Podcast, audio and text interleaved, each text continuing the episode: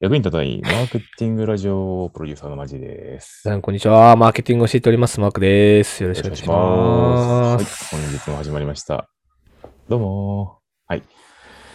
さて、今週、どんな感じでした今週は。今週はうん、体調不良でずっと家にいました。最近体調悪いよね。ここ年末年始ぐらいからずっと体調悪いね。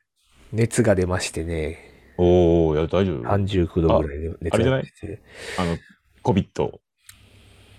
おみちゃん コビちゃんの可能性あるかなコビちゃんの可能性。あるかもしれないなね。いか。わからん。ちょっと病院行かなあかんけど。まあ、誰にも接触してないから、あーでその何かの迷惑がかかってるわけじゃないんだはいけど。はいはいはいそはうい。濃厚じゃなくて、かなりの薄味なずっ接触者と、そうずっと家で、一人ぼっちであの、ぼっち苦しむというぼっち、脳接触者。脳接触、者脳接触です。脳接触やったら誰も悪くないから、ね、そのまそまう、そっとこう、オンラインで繋がってるっていうバーチャルなそ世界。すごいね、そう考えずるとっとね。、さっと苦しんで、さっと治って、うん。さっと仕事するって。あー素晴らしい。 ずっとその間、ぼっちっていうね。ぼっち。 悲しい。はい、じゃあ、まあ、幸いに嫁もおらんかったからさ、一回帰ってて、そう。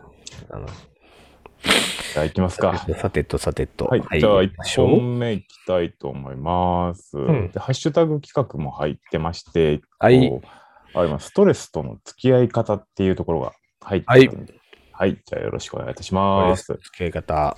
い、じゃあ3、2、1。やべえだない、マーケティングラジオプロデューサーのマジです。皆さん、こんにちは。マーケティングを教えております。マークです。はい、本日もよろしくおよ願ろいします。しくお願いいたします。はい、じゃあ早速なんですけど、コメントが来てましたけどね、コメント。あ、来てました、来てました。ありがとうございあまりがすと。うございます。えー、とですね、こちらのコメントは、えーピス、ピストさん。ピストさん。はい。より上質の方です ね。はい、ありがとうございます。えー投資は何をすべきか、キャノンはカメラみたいなね、あの回で、うんあの話した内容でコメントいただいたんですけれども、えーこの放送回、なんと、あの、神回ですというコメントいただきました。マジさん、ありがとうございます。ありがとうございます。神回。我々だけでも神回がありましたね。えー投資の力の入れ方、参考にさせていただきます。まずは、ペンを買いに行きますっていうコメントでございます。ね大事ですよ。マーケティングで役に立った神回ですっていうわけではわけじゃないよねライフハックとして役に立ちましたっていうね、感じでしたけれど も、ありがとうございまライフハッす。クやっぱライフハックの方なんで、僕らは。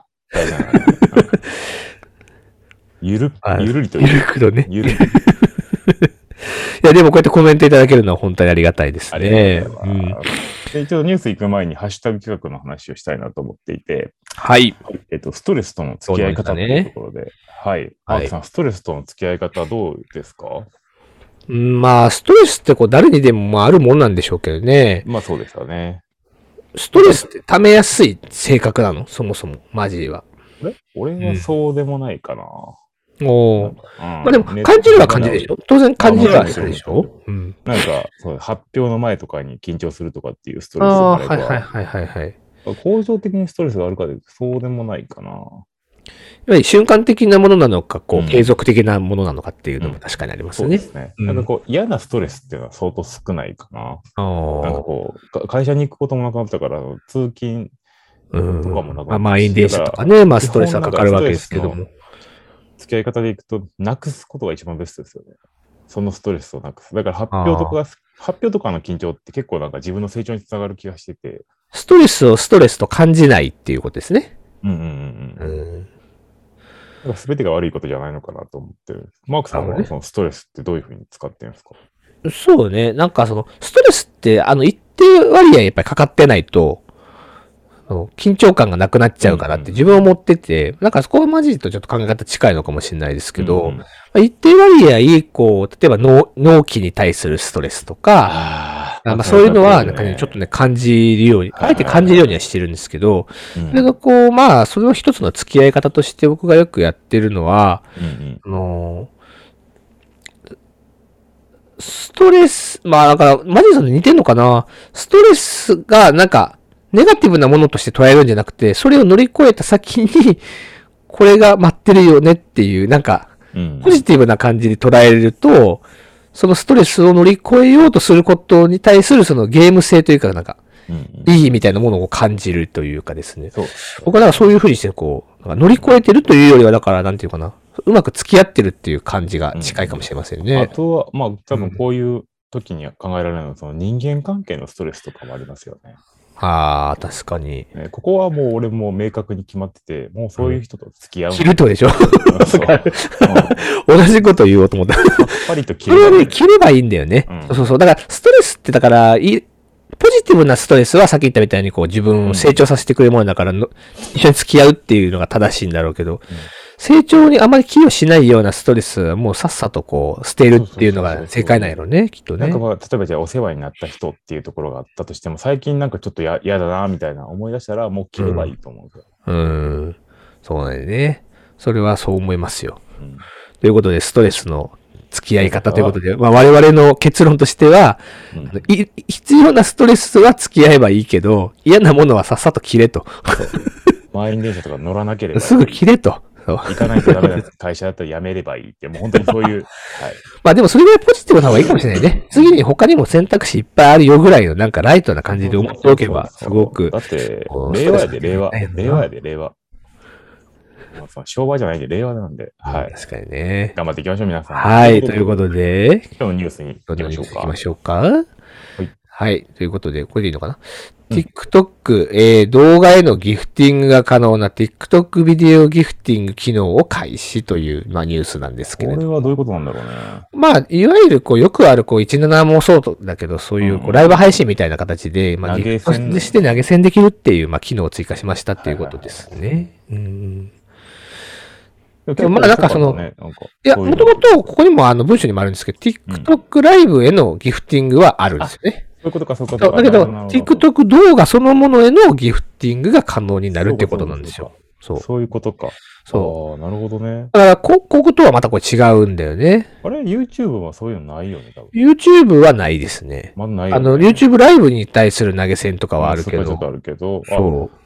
そうそう考えると確かに画期的かもね。いいねだけ集めるとか。そう、だから自分がいいコンテンツを作ったら、それに対しうんて、うんまあ人々がこう課金してくださるっていうような、こういうい感覚やーなんいですよいね。よさ、うんインスタグラムとかの人たちもさ、こううん TikTok に映ってるってよく言ってるけどさ、まあ、うんいよいよやね、もこれやられちゃうとさ、やっぱりいいコンテンツ上げて、みんながいいって言ってくれたらお金払ってもらえるっていうことう。だからね。そうそうそうそそうの、しかもそれって広告が流れてから何かが起こるとか、そういういわゆじるゃない。従来の形式じゃないっていう、そう。それがだからね、作品に対するなんかこう、ペイメントみたいな感じになるから、これ結構ね、面白いなと思ってちょっと取り上げたんですけど、これはね、また地殻変動がグリッと僕きますね。広告だけのモデルじゃないっていうのはいいですね。そうそうコンテンツがちゃんとお金になるっていうね。しかもそれが広告じゃない、人々が本当にこう払うっていう。ねだかこられ、がなんかね、面白いよね。まあ、そういった意味でいくと、なんかその、スポーツ選手とかが、うなんんか。そういう動画とかを上げて頑張ってますみたいな、なんか課金するっていう、なんか結構ポジティブな方がいいですけど、なんかインフルエンサーがなんあかそうそう喋ってるのに課金とかじゃなくて、なんか、あげる方もやる気になるよね。例えば、うんあの、TikTok でよくあるのって、ほら、お料理動画とかもさ、うんうんうんあの、YouTube もあるけど、TikTok も結構うんうんあるけどさ、ああいうのもなんか、あ、このレシピ参考になったなと思ったら、なんかちょっとこうんう、ちょっとね10円とかね、5円とかでも何でもいいから課金してあげるっていうのが、あげる人のモチベーションにもなるやろうしねそうそうそうそうそうそう。いいや、これね、なんかね、意外とあるようでなかったなと思って、確かにね。そうそう、ちょっと面白いなと思って今回は取り上げてみたんですけども、でこれマーケターとしてどういうふうに取り組んでいけばいいかとかってありますかマーケターというよりは、だからこれが、その、TikTok そのものが、結構その、作品に対して価値を提供するっていうことに舵を切ったことが、もうそもそも面白いと思って取り上げたニュースなんで、マーケティング的にどうかどうっていうよりは、まあでもプラットフォームとしては、あの、うん作品の発表の場になるっていう意味においては、プラットフォームが長持ちする可能性もあるなとは僕は思いましたけどね。うん。 TikTok の広告ってまだ僕やったことないんですよね。出稿したことがないんですけど、うん。効果いいのかなうーん、どうなんだろう、なんか。まあでも、TikTok の広告って、広告っぽい感じというよりは、どちらかというと、なんか一つのコンテンツ動画みたいな形であ確かに流されてるものの方が多いイメージがあっすて。るべきみたいな感じだよね。そう。だから、時にはそれって広告だっけっていうふうに思っちゃうものも中には含まれてますよね。まあ、明確に広告とわかるものもあったりとかするんですけどね。うんだけどこういううん、動画の収益化っていうふうになるっていうところでいくと、なんか新しいあの新規事業みたいな形でも全然ありだと思うんだよね。うんうんインフルエンサーじゃない人でもできるような。そうそうそうそう。結構面白いよね。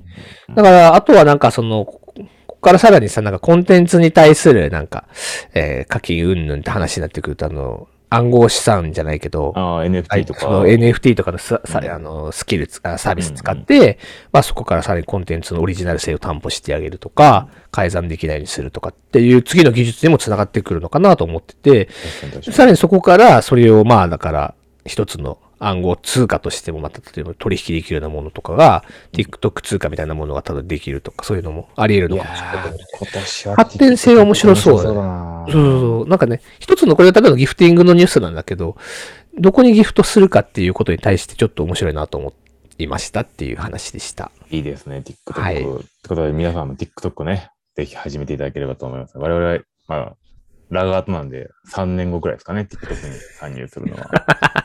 で見てはいるけどね、やりはしないっていうまだまだ遠いとこだ ね。はい。はい、じゃあ頑張っとていきたいうこといで思い今日こんな感じでございす。まいっすて。らっしゃい。はいバイはい。TikTok ね。そうそう。ちょっとまともに喋ってみましたが。あいいと思いますね。これ完璧でね。TikTok 面白いよね。でもね、面白い。コンテンツに直接課金なんだなっていうのがあって。うんうん。そんな感じでございま2す。本目は、えこれな、はか薄利多売でいいのー、くれた場合か。 ?R1? R1 でいこうか。 R1 やろうか。うん R1 やりましょう。 R1、えーっはいと、ハッシュタグはですね、 はい。こうなったらええなっていう。こうなったらいいな。まあ、ちょうどこの受験の企画とちょっといいかもしれないね。 あ確かに。こうなったらいいな。来月は何々をやってみたいとか、一日だけ自宅が水族館になったらいいなって、なんかちょっと、あの、とんでもないオープンクエスチョンみたいな感じだけ ど、こうなったらいいなっていうハッシュタグ企画でございます。はい、じゃあ行きます。はい。はい、3、2、1。役に立たないマーケティングラジオプロデューサーのマジです。皆さん、こんにちは。マーケティングを教えております。マークです。よろしくお願いいたします。お願いいたします。はい、早速なんですけども、はい本日のハッシュタグ企画、こ行ちきらまでしござょう、行いきま。ますしょう。えーこうなったらいいな。ざっくり。こうなったらいいなーっていうことについて喋ればいいのね。な。なんかあるマークさん、こうなったらいいなーってやつ。これね、何個かある。お、いいね。この まさ、まさにこの企画のためのものやわと思って、うんうんうん自分のこう、胸に秘めたものをちょっと今から喋ります。お願いします。よろしいでしょうかうん。 はい、どうぞ。いや、あのね、俺、こうなったらいいなってずっと思うことが一個だけあって、うん。それは、まあ、いくつかあるんだけど、その中で最も思ってるのが、年齢、年齢が300歳とか400歳ぐらいまで生きれたらいいなっていうのはすごいあります。まあ、例えば、なんか死ななければいいなってやつ。あら、そうそうそうそうそう。あーなんか、わる確かにこの不老不死的なものってさ、うんうんあの、死がないってことは、結構きついみたいによく言われたりもするじゃん。なんかね。そう。まあなんか終わりがないなから、んかそうそうそう、別にだからもう今やんなくてももういいやん、みたいな。終わりがないわけだから、別に今やらなくたって別にあと100年後にでもやればいいや、みたいな形で結局今日やるモチベーションが下がるんじゃないかと言われてるんだけど、まあ、死にたくないかどうかってことは別としても、でもね、長く生きたいなと思うのが、確かに。うんうんそう、あの、月に行って俺仕事、あの、ビジネスやってみたいんだよとか、火星で、あーなんかね火星でビジネスやってみたいとかフ、ァイエル、ファイエルって言いたいみたい な。そうファイエル。そう。とにかく、なんかその、技術の進歩があと300年、400年したら絶対何らか起こり得るから、その世界でビジネスをやってみたいのよ。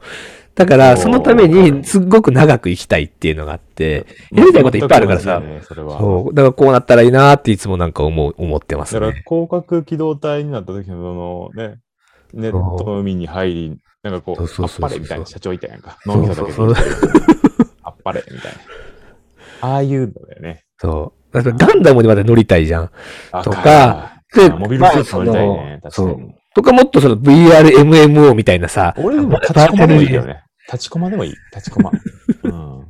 全方位に画面があって、でうんここから行ってああいう車にも。やりたい、そう。でもやりたいじゃん、やりたいじゃん。でも絶対そういうのやりたいじゃん。あとにかくなんかそういう世界でまたビジネスしたいし、なんかみんながもう空飛んでる世界の中でやっぱり次のビジネスを考えたいじゃんとかさ。。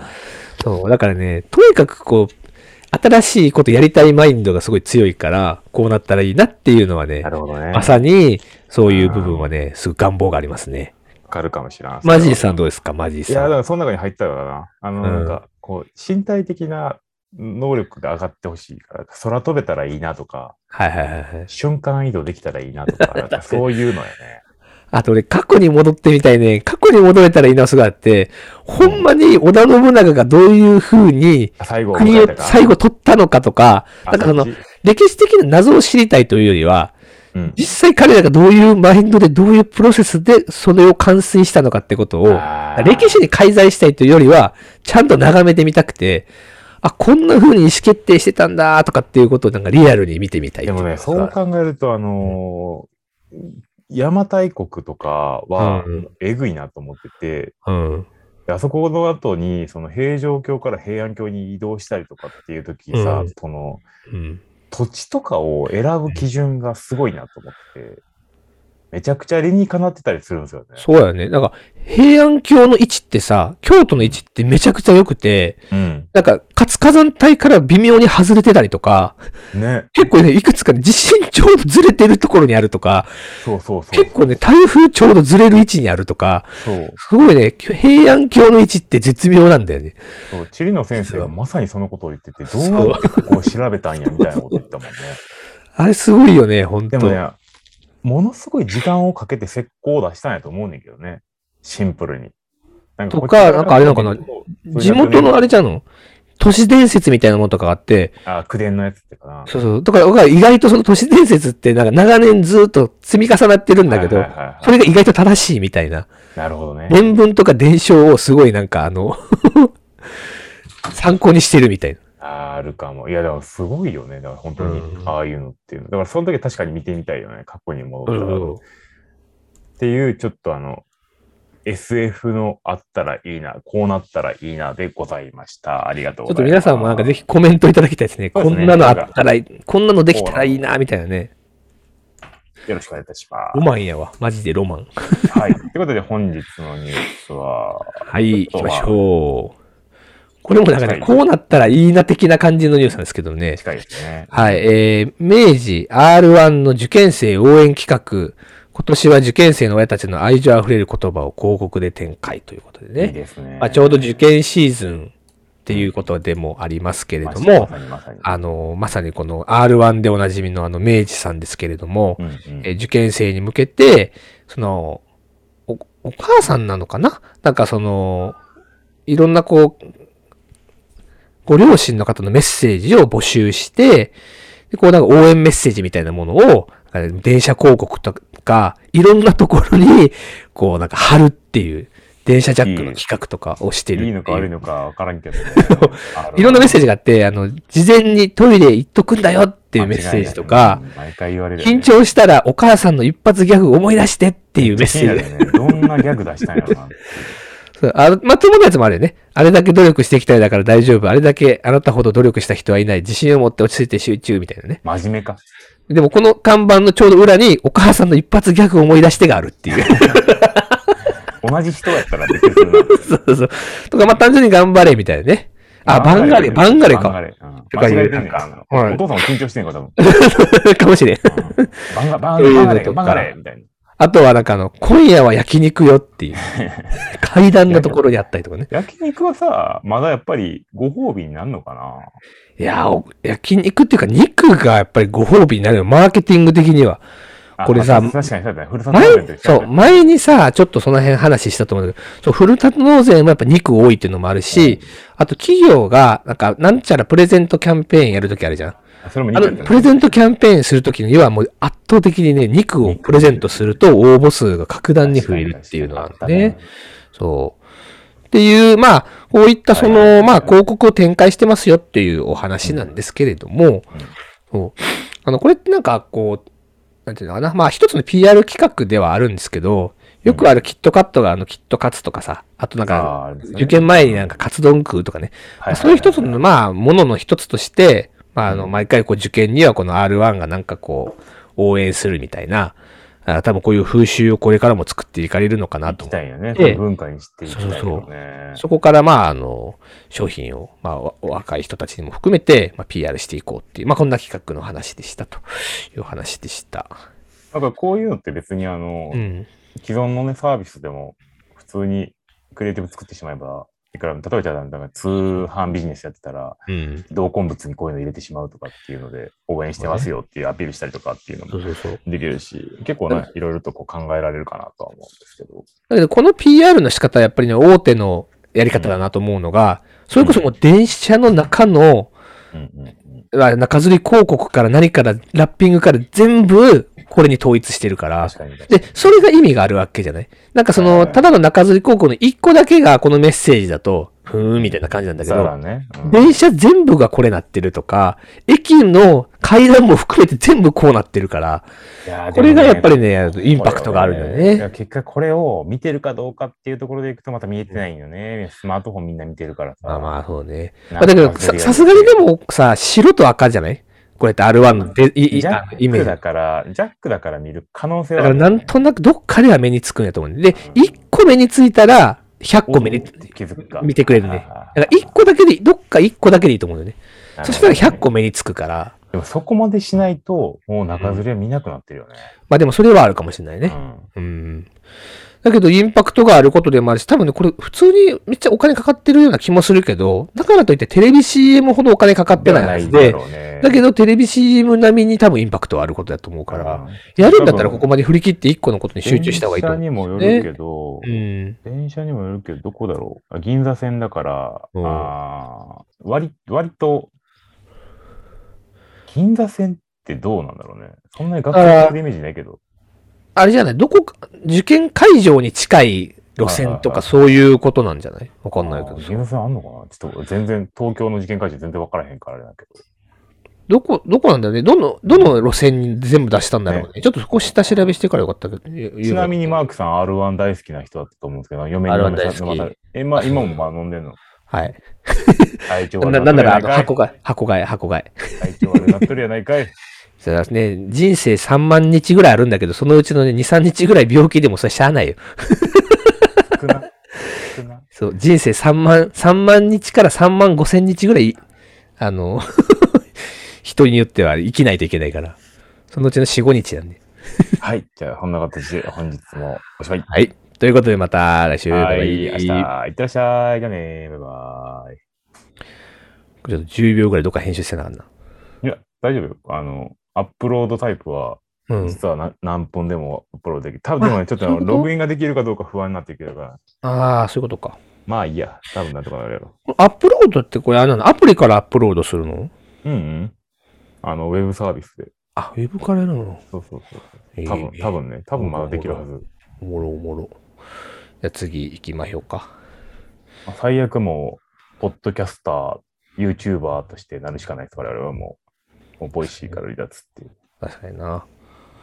ボイシーは2022年はどういう戦略でいかれるんだろうね。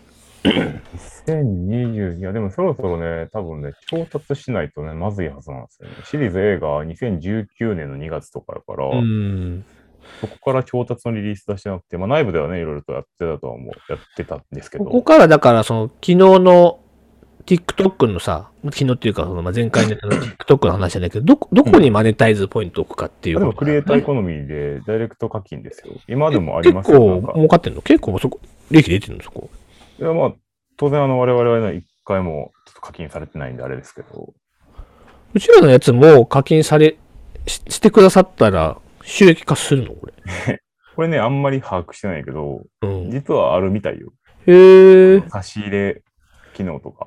差し入れ機能。じゃあ、これ、後でちょっとボイシーのやつでさ、差し入れ機能あるらしいですよって。やらしいやらしいやらしい。急にや らしい。急にやらしい。確かに確かにアプリ見ると、売上管理ってのが確かにあるそうわ。そうそう。差し入れってやつが確かにあ るわ。あ全体の収益0円。ちゃんとやれ。マジで。えー、ど、どうやって差し入れするんやろ後でちょっとチェックしてみよというところで、えう。ーはい。次のハッシュタグはい、次のハッシュタグで、まあちょっと、え次のハッシュタグはね、えっと最近のマイブームっていうところなんで、別に話しやすいですね。最近のマイブーム。はい。っていうことで、いきますよ。はい、じゃあ、3、2、1。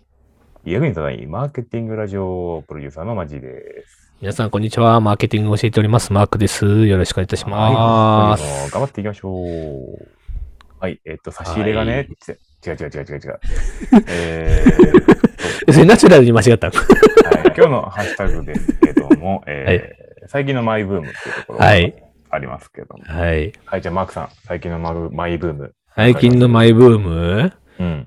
あのね、マイブーム、まあ、ブームじゃないんだけど、あの、出来事がありましおて、うおうどういう、ね、任天堂スイッチをちょっと買ってみましたっていう。マジでそう。これはなんかそのめちゃくちゃゲームをしたいとかっていうのじゃないんだけど、うん。 あのまあ、とはいえ、やっぱりいろんなひものに触れてみたいなっていうのもあってね。おで、スイッチちょっと遅いな、人ち生ょっとスイッチ遅いなと思ってたんだけど、でもまあ、これだけ長くロングヒットしてるものもあるし、完全に本当ちラょグあっっとたよ一な。回やってみようと思っうんうてんやってみてるんですけど、どうどうどうあ、と、VR ゴーグルを、あの、オキュラルスのやつ、ちょっと買いまして、 おうおうあの、最近のメタバース、メタバース言っとるから。あ あ、チャレンジそしてんうねや。そうだからそういう、いわゆるるなんかね、ガジェット系のゲームとかそういうものに、ちょっと最近はブームがありますっていスイうッことでチすは。前として、オキュラスはどうオキュラスクエストとか。めっちゃ楽しい、めっちゃ楽しい。 楽しいな、やっぱり。めっちゃ楽しい。もうこれ絶対買った、絶対買った方がいいよ。 これはね、まあ、ちょっとなんかゲームみたいなやつもちょっとやってみたんだけど、うん、うん。で、まあ別になんかその VR ゴーグル初めてってわけじゃないから、もちろんいろんなこと体験はしてるんだけど、これね、家でやるのめっちゃ楽しいなと思って。えー仕事をもうやる日失せてて今、なんか VR のなんか開発とかコンテンツの企画とかやりたいなって思い始めるレベルなでん、かおもろいほら、仕事はさ、一旦さ、落ち着かしてもいいと思う。だいぶ減らしてもいいと思うので。ぐらい、なんかこのね、ガジェット系のものはちょっとなんか最近、あ、いいじゃん。はいいいじゃん、ブームというか流行ってますね、僕の中で。あーマジーさんはどうなんですかマジーさん。俺はね、えーっと、最近のマイブームは、あれですね、うんあの、オーディブルですね。ああ、ずっといるもんな、確かにそうねオ。ーディブルずーっと聞いてて、まああの、またうん YouTube とかのプレミアムとかも入って聞いてはいるし、だから本当にうんサブスク系ですね。Netflix とかもずっと本当にもう余ってるし、うん。もうコンテンツを消費しまくってますね。ででも、いいねそれね今週27日からオーディブル聞き放題になるんで、もう楽しみで仕方ないですね。いいよね僕の耳も開いてません。あの、この間さ、勧めてもらったじゃん。うんオーディブルやってみたら、みたいあなどうやっ。た俺もやってみるわ、って。とりあえず一個やってみたんだけど、うん。うん。いいね。いいでしょう。いいよ、これ。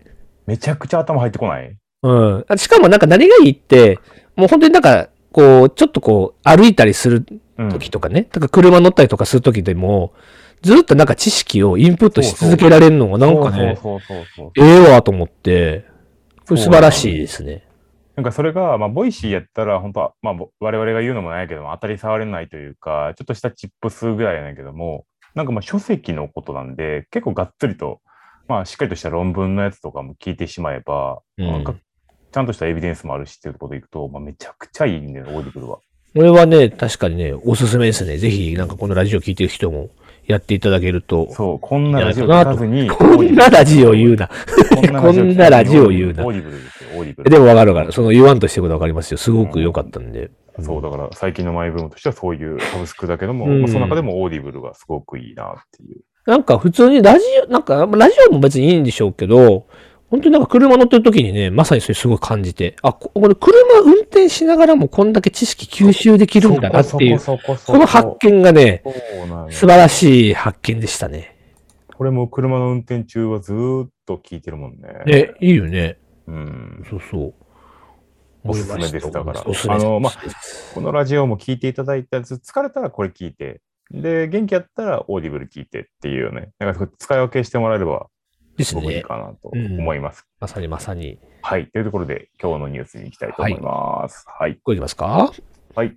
これでいいんでね。はい、こちらで。薄利、薄利多売にも限界、物価上昇、身近な商品への影響を大きくというですね、産経新聞さんのニュースなんですけども、やっとね来、ましたね。これ来ましたやっとね。インフレが始まり走ったかな。いいですね。うん、背景としてはいくつかあるじゃないですか。えっとうん資源価格の高騰っていうのとか、あとはそのコンテナ船の確保ができないとかっていうそうねものあとは肉日本の港スルーされてるからね。そうそうちそなうみに中国うの、んえっとまあ、バイングパワーが強くなってるとか、あとはコロナの影響とかっていう、まあ、結構グローバルな影響のもと、やっぱりもうし、まあ、輸入に頼ってる日本やから、当然値上がっていくべき時期だったにもかかわらず、うん。まあ、かなり経営努力をされていて、そうです儲ね。けてなかったなっていうところはもういい加減悲鳴を上げたっていう、いうんや、当たり前だと思うんだけど、やっぱプライシングって結構重要だなっていううん。感じですよね。そのプライシングがなければ、やっぱ従業員に給料も反映できないんで、はいなん。か本当にデフレスパイラル起きてたなっていうのが、やっとこさ、是正されるのが考えて、僕としてはこれポジティブに考えてるんですけどね。まあ、すインフレはポジティブだね。基本的にはね。うん。ちょっと日本の競争力を考えた時にもね。あ、そうそうそこうれは、あの、ちょっと値段を、あやっぱ物価上昇上がっていか、上がっていかないと。うんアメリカは逆に、だから物価上昇エグすぎて、それはそれで結構きついっていうふうに言ってるからね。なるべくちょっとインフレ率を抑えたいっていう方向になってるわけですけれどもビ。ッグ、なビッグマック指数だったっけああ、よく言われるやつね。うんビッグマック指数、日本のビッグマック指数とアメリカのビッグマック指数が相当違うとうか、んシンガポールとか全然違うとか、うん。ハワイとも違うみたいなのがあるから、やっぱそこはなんかこう、ある種一定同じぐらいにした方がいいんじゃないかなと思うんです。そうですよね。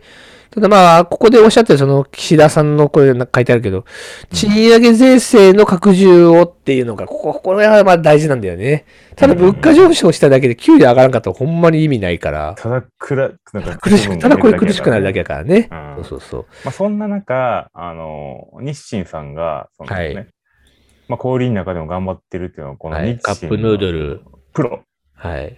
日清カップヌードルプロこれはね。カップヌードルプロがね、うん高タンパク低糖質って言って、もうう、んもともとラーメンって完全食っていうふうに言われてたけども、はい。まあ、さらにタンパク質を強めたっていうところで、まあ、ちょっとタンパク質の質とかは僕調べてないんでわからないですけど、うん。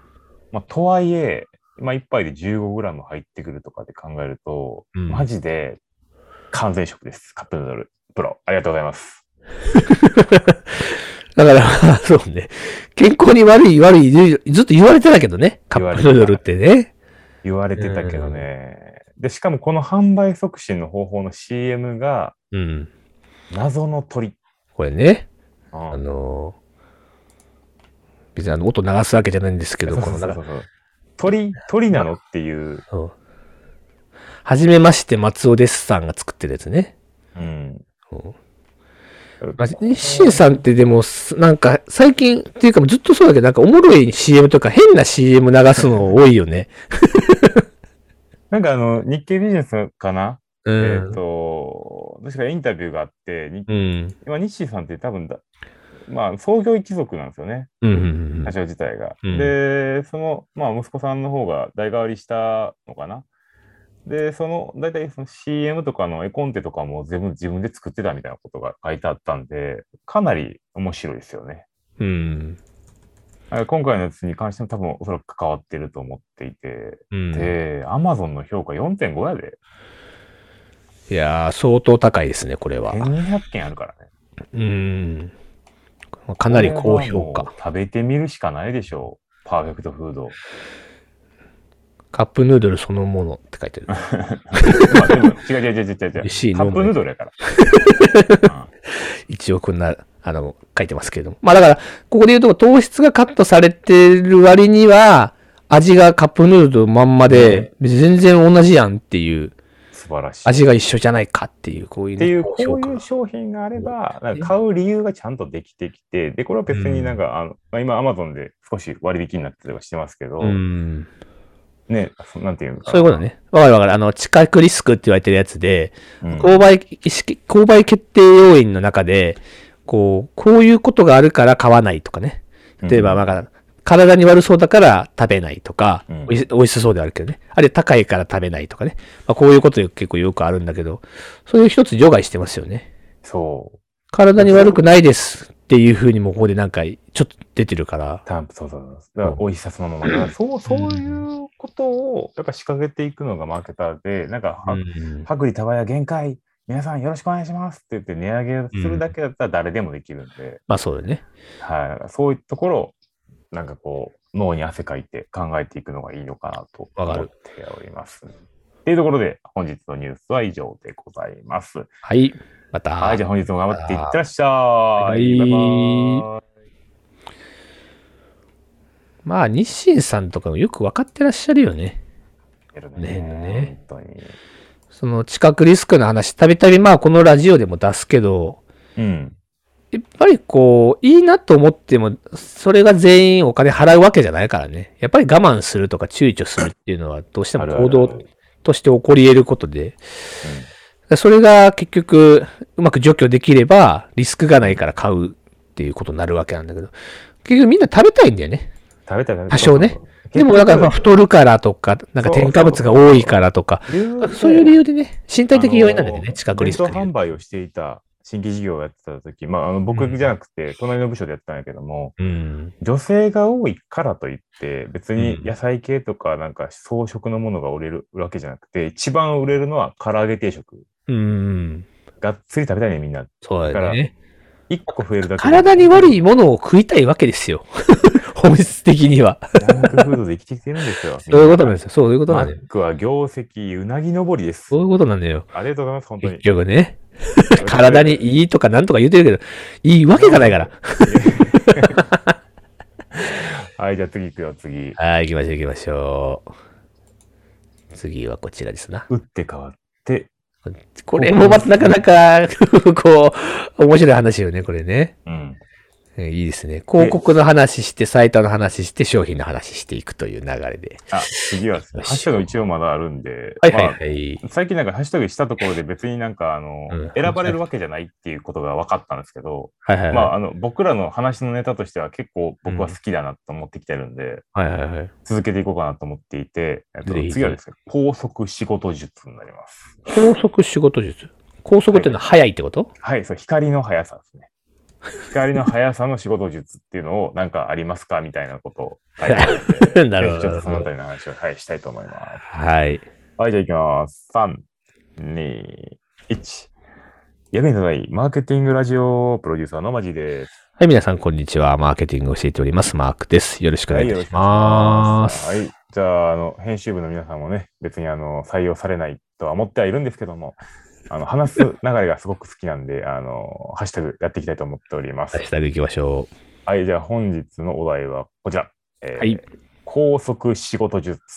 高速とは、光の速光のさ速さです。の仕事術ということですね。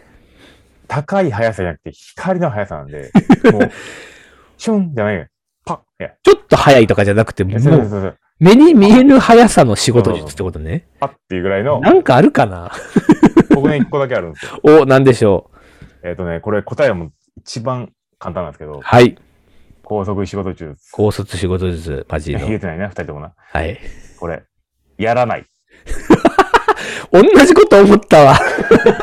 俺は、なんか、あの、やら、やりたくないもの捨てるっていう 考えてたんだけど。だ から、あの、例えば、提案資料をうん。はスいライドで作らなければありませんっていううんなんかこう思い込みがあった場合に、はいはいはいもうはい。提案資料を作らずに、うん。僕はもう箇条書きで行く時もあります。なるほどね。うんまあ、場合によって口頭で済ますって言っても口ね。頭です、待っててもあれマジで。使い回した資料を持っていって、うんわかるわ口頭でねじ伏せていくことがある。だわかるわわかるかわら、これはもう高速ですね。いや、だって、やってないんやもんな。取取り組、 取り組んでないもん。取り組んでへんから。高最速低や な。エクセルも作らないみたいなね。そう作らない、報告書も全部口頭で済ますみたいなね。事前資料もやらない。もう。高速仕事術。これですよ、やっぱり。うちらのラジオやん、これ。えうちらのラジオやん。しない。当日にニュースを見つけ る。高速仕事術高速仕事術。そういうことです。うんやらない。なるほどねこれが一番大事えーでなするほねどなるほどね他は何かあるんですかなんか、こう、もう少しこう仕事を早くするためのまあアイディアとしては。仕事を早くするためには、うんまあでも、うん普通に、 普通のところでいくと、なんかあの、うん逆説的、さっきのやつと逆なんですけども、はいはいはあいうんの準備が9割かなと思って、 さっきね、さっきの2分の会話を返せ。いや、だからその、なんだわろかう、りますよ、でもね。そうじゃん。絶対にやらなきゃならないことは、まあ、多分にしてあるん で。その時に でも、企画ありき、企画をちゃんとやってから、手動かすっていう意味において、俺、準備っていうのが大事かなと思いますけどね。またことを言い。そう。そう。あの、要は、あの、よくあるのがさ、あの、分析をじゃあしましょうってなった時に、はいはいはいはい。わかりましたーつこうやって、なんか、管理画面とかさ、あの、データ見始めてさ、ううんうんいきなりーん、ね。こういうことが言えるんじゃないか、ああいうことが言えるんじゃないか、とかうっんて提案してる人よく見るんだけど、そういうのだと仕事やっぱ遅くなっちゃってこ、いね。うん得たい結果は何なのかってことをとりあえず2行ぐらい箇条書きしといて、うん。そのために必要なデータはどれかってことを2行ぐらい箇条書きしたら、それだけで多分もう秒で答え見つかるから、しかもそこの中そで、まあなん、センスメイクできていれば、そある程度形ができてて、そういうことなんですよもう、もそううほぼ6割、7割それが合ってるから、まうそういうことなんですね。あ、それはそれで高速なんですよねそうそうそう。あとはなんかそこからちょっとズレがあったりとかした場合、仮説とのズレを検証していくっていうことが、まあ当然必要になってくるわけですけどね。まあ事前準備というとまさにそういうことですよね。高速です。うんまさに高速高ですよ。そういうことかなとそう思ってるんで、そうそうそうそう。全く参考にならない気もするんですけども、まあ、本当うん実際にはあの我々はやっているっていうだけ の、謎のインフルエンサーでも何でもない高速かどうかは別としてね。あの仕事術としてはそういうふうにやっております。はいということでございます。以上でございます。ということで、じゃあ今日のニュースやってみましょうか。ははいいはいは。はいいえお願い今日しますはですね、今日のね、ニュースネタ俺結構好きなんだよな。はいはい、はい。 2個今日話すね、うんネタがあるんですけど、まず1個目のネタが、えー D2C 購入、うんえー広告から EC サイト訪問でギャップを感じた人が6割にという、まずニュースです。マジで多いよね。別にその D2C 云々関わらず、よくこれはある話なんでしょうけど、うんうん広告でバーンとこういう商品ですよっていうふうに歌っておいて、あ、ええやんと思ってこう一回クリックしてみたら、うん。サイトで意外とそう、なんかそうじゃないものがいっいっぱい売ってたっていう、こういう話なんですけれギどャもッ。プがね、そうそうそうクリエイティブが良すぎてね。そう。EC サイトでブランド商品のイメージにギャップを感じた割合。よくある15%。たまにある46%っていうね。こういうことですね。 6割超えてるよねそう、6割超えてるわけですよ。えこういうのありますかマジさん。ありゃ、えーっと、広告踏んで買うことがあんまりないんですけど、うん。レコメンドはあるんで、はいはいはい。まあ、アマゾンとかで買ったもので、うちょっと思った以上にちょっと可動域悪いなとか、なんかそういうガジェット系はあるかな。なるほどね。綺麗な写真撮ってたりとかするんではいはいはいはいそこもはい。あ、でもこれ結結構局さ、なんか、こ広告主からしてみたら、これってあんまりいい話じゃないよね。確かにその、まずはサイトに来てもらうことが重要っていうものもうんうんことがあるから、当然広告って少し過剰になりがちだったりとか、ちょっとこう、つ釣りと言ったら変かもしれないけあどー、こうちょっとこう、うまくね、こう誘導するような文章が作られてるわけですけ無駄な広告費になってるよど、ね。そう、それはそう思いますよ。うんなんかコンバージョンレートって、まあ、クリック単価か。クリック単価が下がっているように見えて、まあ、うんほとんどゴミクリックが増えていって、単純にうん総量として平均が減っているだけであって、全く意味がないですよね。そうそうそう。で、これさらにこう面白いこの記事ね、いあの、うんちょっとあるんですけど、どこにギャップ感じるかっていうと、商品の写真や見栄えにギャップ感じる人が半分ぐらいいるということなんですけど奇ね。跡の一枚を選出してるからね。 そうクリックには、クリエイティブにはね。いつもさ、なんか授業でやるのよ。あの、サイト制作講座みたいなものをうち持ってるから、はいはいはい会社で。。うんでそこであの、良いあのサイトを作るために何が必要かみたいなところを話すときに、まさにこの話すごいするんですけど、うんうんよく事例出すのが、あの、ホテルの、あの、温泉宿の写真で、はいはい。こう一部だけ、すっごいあの、めっちゃイケてる写真。最高なんのかこれ、角だ度からかな、その角度があるのよ。うんうんで、これ行ってみたいですか皆さんとかって話して、うんうん行き行きたいってなるんだけど、で、実際問題で宿これですってなると、全然違うやんみたいな。そうそうわか だるけどまあ写真は大事なんだけどね。でも写真は大事なんだけど、はいはい行ってがっかりって嘘偽りないいうね、あだかるら、結局期待値を超えて来てしまうと、うん。リピートには繋がらないよね。だから申し込み時が一番のテンション上がってる時期でもあるわけじゃ。うんん旅行なんか特にそうだけどさ、なんか、そうね、そうね。あ、もう旅行行く前が一番ワクワクして、行ってしまったら案外そうでもないみたいでよくあるんですけど。まあでもこれはだからその広告、まず広告からサイトに行くときに、まうずんそもそもまずがっかりポイントがあるっていうことだから、あるねまあ少なくともでもやっぱサイトはリッチにしなあかんっていうのはそうこねこからわかりますよね。ファッションブランドとかで、なんかこう、まあ、物はいいけども、入ってみた瞬間に、あれっつって、そう。このいいのにね、サイトがいけてないからっていうスタイね。ルのいい人が着るのとかっこいいのに、物撮りやったらダサくないこれみたいな。確かに。よくあるよね。でも、ここから面白い話があって、はい、その次が。次のニュースなんだけど、そのナンバーワン表示、調査は適切ですかっていう、なんかちょっとこういうニュースなんですけそどうだ、そ後のやつうね。ニュース自体はこれちょっとあの、特に、あの、メインの話じゃないんですけど、要は、勝った後、これがこんないい製品ですよとか、こんなに素晴らしいですよっていうふうに文章でも説明されてるから買うわけなんですけど、うんうんうん勝った後のギャップ感じる人がまためちゃくちゃいるっていう話なんですよ。結果的に満足してるの何人やねんみたいな。そう。よくほら、広告でね、ナンバーワン表示ってやるわけですよね。あららららあの医師がおすすめするだとかさそうそう、そうあの、食べてみたいなんとかナンバーワンとかさ。オリコンとか。あそうそうそうそう。うんでそういうの見て、お、これええやんと思ってもこう買うわけなんですけど、いざ使ってみると、どこがやねんっていうね。そうそうまあこれ怒っちゃうというまあまさに一番いらんのはモンドコレクションやからね。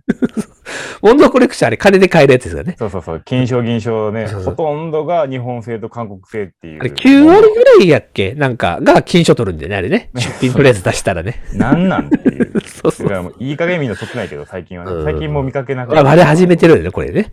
うんまあこの表けつまりナンバー表示も結構なんか最近はバレ始めてたりとかするんだよそうね。こういう楽のね天ナンバーワンって言っても、あの、瞬間風速的なやつを取りに行くからね、みんなね。そうそう。とか2017年かいとかね。あそうそうそうそうも そういうのがあるわけでみすんながやり尽くしてるよねみんな。ねそうそうそうそう。だから、まあこう考えていくとさ、まず広告古代表記ダメよね。だけはいどはいはサいイトも古代ダメよね。いやいやってことは商品とのギャップがやっぱり感じちゃうよね。だから、まずやっぱり商品いいものを作っておいて、それを魅力的に見せる写真を撮って、それを魅力的に見せる広告じゃないとダメっていうこう逆算になるわけね。そう結局、購入までつながるかもしれないけども、一番やりたかった、まあ、リテンションの部分が一切働かないから、そう。厳しいよねっていうふうになってくるんで、まっとうな方がいいですよあっていそううだとこよろですね。ね。だけどさ、消費者体験がさ、でもブランドを作るからさ、やっぱり最後どういう体験を消費者に積んでもらいたいかってことを考えずに広告やると、やっぱこういう問題が起こっちゃいますよね。しっかりとカスタマージャーニー作って、そうブランドをどういうふうにしていきたいのかとか、そうそうどういうペルソナに対してこうアまプさにローチしたいのかっていうのをちゃんとマーケティングした方がいいですよっていうところでだすよね。ね。それを学ぶのが、まあ、うちのえ学ー校っていうそでね。すはい 久しぶりにこの宣伝の流れ、 久しぶりにこの宣伝の流れやってみたわ。ありがとうございます。ありがとうございます。今期も募集中ですか募集中でございます。次のシリーズは3月からかな。はい。はいじゃあ、ということもでしご興味あれば、マークエデュケーションの方にお願いいたします。ぜひそれでは本日もいってはらっしゃーいい、バイババイバイ。自ら宣伝するという自ら流れを急にやってしまいました。ね。今日は宣伝はい、最後。最後行きまし金ょう。曜日ネタです。ハッシュタグも特になく、これどうしたらいいのこれ。どういう内容これ。これだけど特ういうに内ね、容か何よくもないから、あの、カレー何好きって話をしようかカレー何好きでいいのな。はい、じゃあ行きます。3、2、1。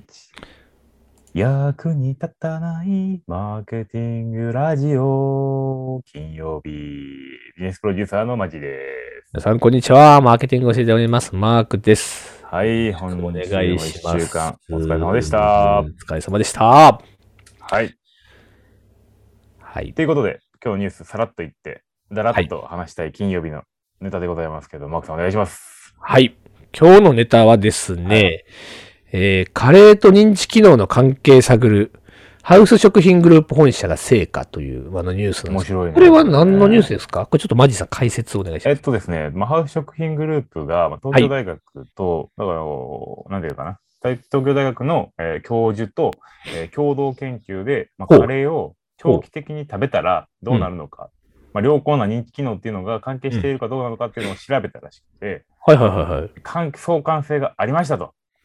なるほど。わかった。だからカレーは食べたらええっていうのをハウス食品さんがうん、自 ら、やってカレーを、カレーを 作ってらっしゃる。そうカレハウス食品さんがハウス食品がはい、認知活動にいいよっていう。なるほどね。あのなんかあの、あそういうニュースだけだと何もわからないんだけど、まあね、うんスパイスなのか、その、ちゃんとご飯を食べて、うんまあ、あの、なんか粗食、こう、噛んでるからいいのかとか、なんかはいはいいはろいはいいろとルールはあると思うんですけども、うんうんうんうんまあ、要は、カレーは正義っていうところで、なるほどね。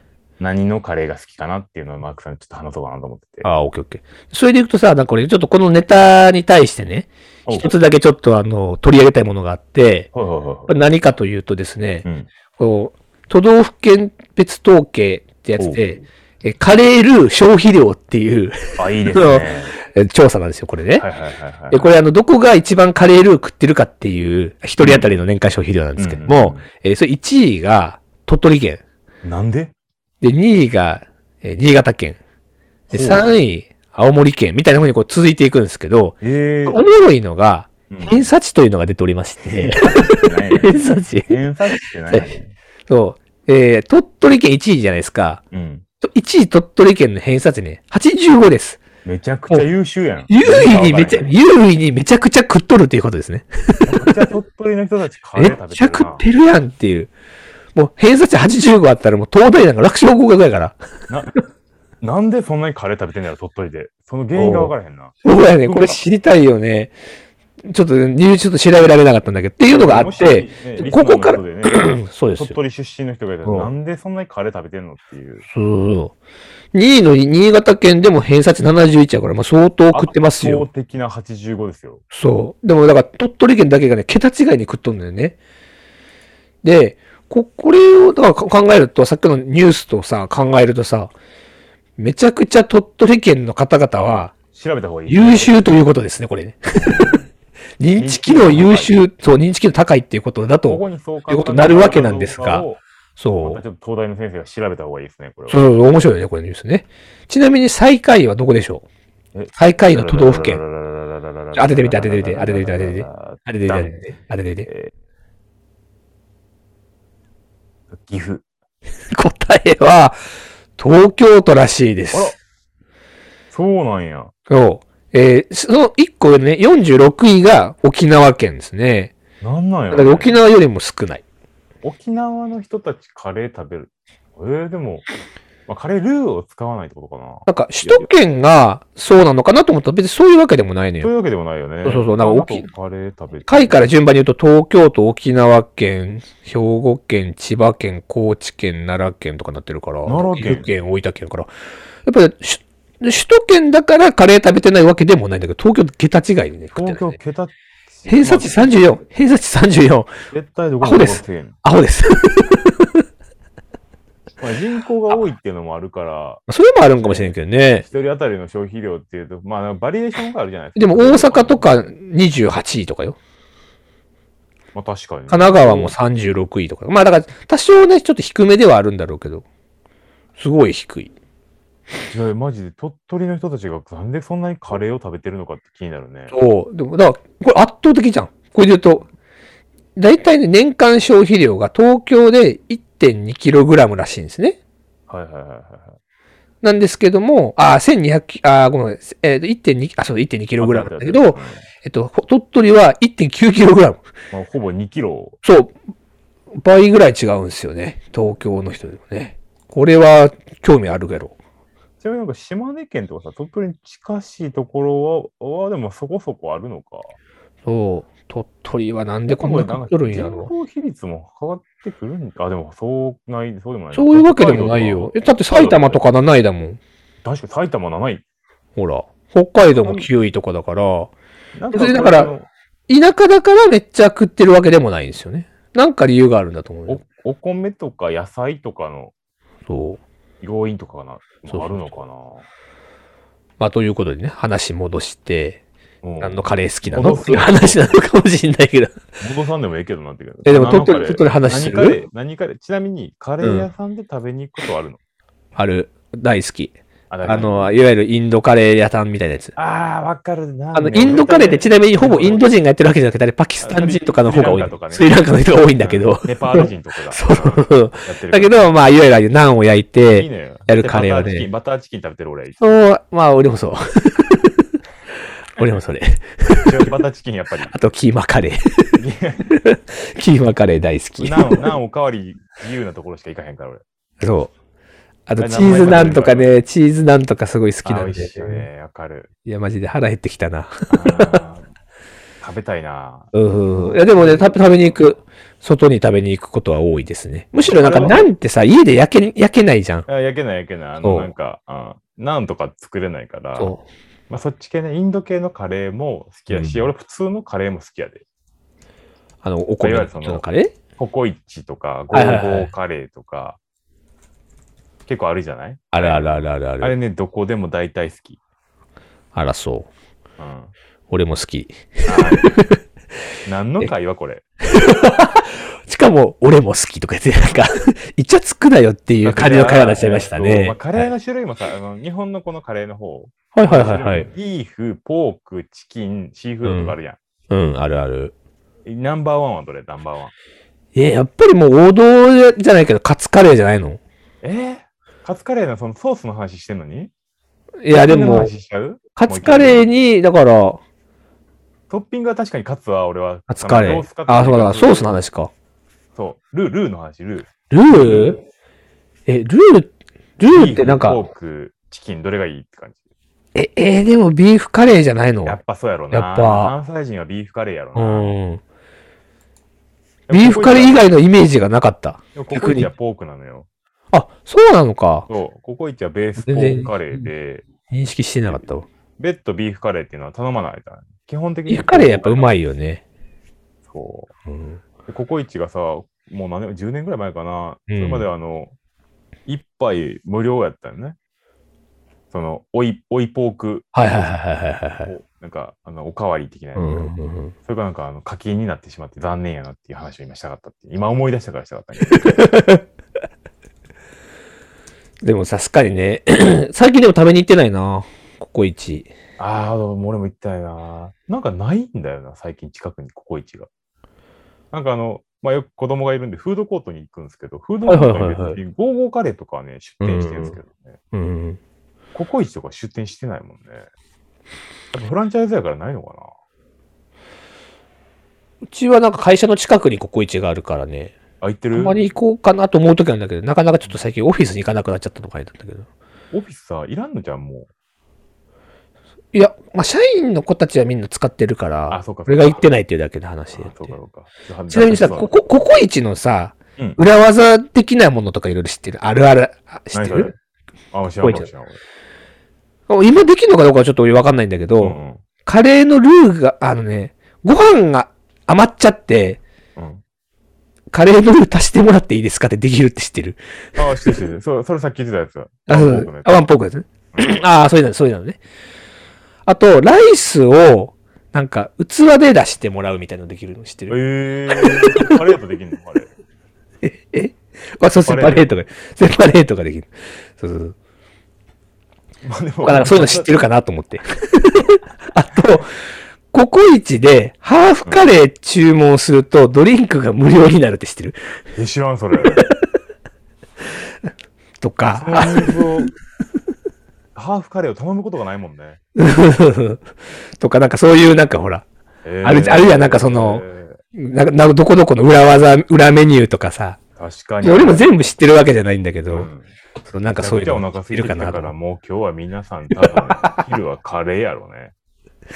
でもカレーってやっぱみんな好きやからな。みんな好きやな。ということで、皆さんもカレーぜひ食べていってくあとださい。あと、鳥取鳥県取県民の人がいたら、ぜひ、の鳥取県民はなぜカレー食べてるのか教えてください教えてくさいもしくは知いり合いに鳥取県民がいたら、ぜひ。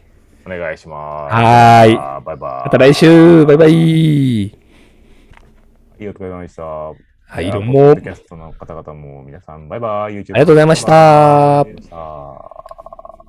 い。